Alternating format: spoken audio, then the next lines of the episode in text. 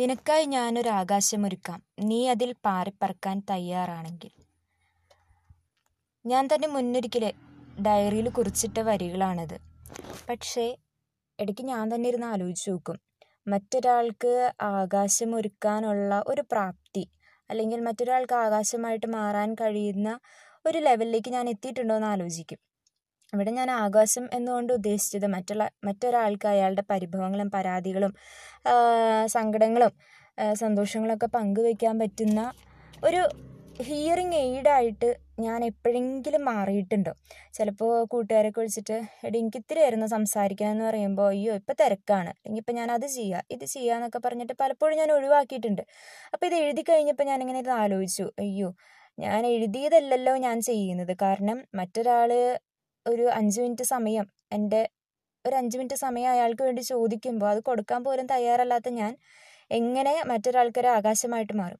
അപ്പം ഇങ്ങനെ ഇരുന്ന് ഞാൻ ആലോചിച്ചൊക്കെ കഴിഞ്ഞപ്പോൾ ഞാൻ പിന്നെ തീരുമാനിച്ചു, ആ ഇനി എന്തുണ്ടെങ്കിലും ഫ്രണ്ട്സ് ഫ്രണ്ട്സ് ഇപ്പോൾ സംസാരിക്കാൻ വിളിക്കുകയാണെങ്കിലും അല്ലെങ്കിൽ അവർക്ക് എന്തെങ്കിലും പെട്ടെന്നൊരു അത്യാവശ്യം വന്ന് വിളിക്കുകയാണെന്നുണ്ടെങ്കിലും അത് കേൾക്കാം, അല്ലെങ്കിൽ അവർക്ക് എൻ്റെ അവർക്ക് വേണ്ടിയിട്ട് എൻ്റെ സമയം ഞാൻ കൊടുക്കാം എന്നുള്ളൊരു തീരുമാനത്തിലേക്ക് ഞാൻ എത്തേണ്ടായി.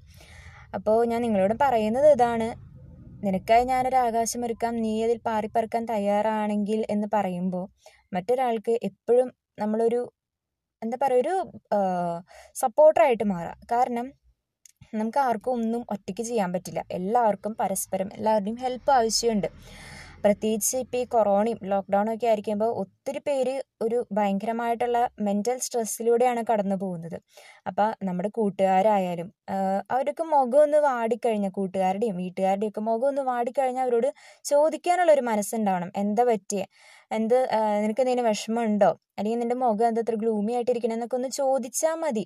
ചിലപ്പോൾ ആ ഒരു ചോദ്യത്തിലൂടെ തന്നെ അവർക്ക് ഭയങ്കര ഒരു ആശ്വാസം കിട്ടും. അത് നമുക്കിപ്പോൾ മനസ്സിലാക്കാൻ പറ്റില്ല, പക്ഷെ നമ്മൾ അതേ ഒരു അവസ്ഥയിലൂടെ കടന്നു പോകുമ്പോൾ ആരെങ്കിലും നമ്മളോടൊന്ന് ചോദിക്കേണ്ട എന്താ പറ്റി, നിനക്ക് എന്തുണ്ടെങ്കിലും എന്നോട് പറഞ്ഞുകൂടെ, അല്ലെങ്കിൽ എന്ത് പ്രശ്നം ഉണ്ടെങ്കിലും നമുക്കൊക്കെ സോൾവ് ചെയ്തുകൂടെ എന്ന് മറ്റൊരാൾ നമ്മളോട് പറയുമ്പോൾ നമുക്ക് കിട്ടുന്ന ഒരു ആശ്വാസമുണ്ട്.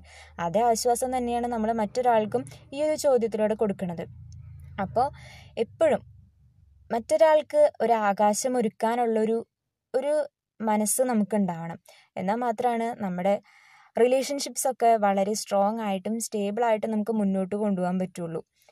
മറ്റൊരാളെ ഡിപ്രഷൻ എന്നൊരു അതിഭീകരമായൊരു അവസ്ഥയാണ് ഡിപ്രഷൻ എന്ന് പറയുന്നത്. എനിക്ക് ആരുമില്ല, എന്നെ സ്നേഹിക്കാൻ ആരുമില്ല, എന്നെ സപ്പോർട്ട് ചെയ്യാൻ ആരുമില്ല, എനിക്കിനി മരിച്ചാൽ മതി, അല്ലെങ്കിൽ എന്നെ കെയർ ചെയ്യാനോ എന്നെ കേൾക്കാനോ ആരുമില്ല എന്നൊരു തോന്നൽ ഒരാൾക്ക് വന്നു പോയി കഴിഞ്ഞാൽ പിന്നെ അത് മാറിക്കിട്ടാൻ ഭയങ്കര ബുദ്ധിമുട്ടാണ്. അപ്പം അങ്ങനെ ഒരു സ്റ്റേജിലേക്ക് നമുക്ക് ചുറ്റുമുള്ളവരെ, എസ്പെഷ്യലി നമ്മുടെ അടുത്ത് ഏറ്റവും നമ്മുടെ അടുത്തുള്ളത് നമ്മുടെ വീട്ടുകാരായിരിക്കും, അല്ലെങ്കിൽ പിന്നെ കൂട്ടുകാരായിരിക്കും. അപ്പോൾ അവരോടൊക്കെ ഇടയ്ക്കൊക്കെ എങ്ങനെയൊന്ന് ചോദിക്കാൻ തയ്യാറാവുക. അതുപോലെ തന്നെ നമ്മളോടൊന്ന് സംസാരിക്കണമെന്ന് അവർ പറയുമ്പോൾ അവരെ ഒഴിവാക്കാതിരിക്കുക. അപ്പോൾ ഇതൊക്കെയാണ് നമുക്ക് അവർക്ക് ചെയ്തു കൊടുക്കാൻ പറ്റുന്ന ഏറ്റവും വലിയ കാര്യം. അപ്പോൾ ബൈ.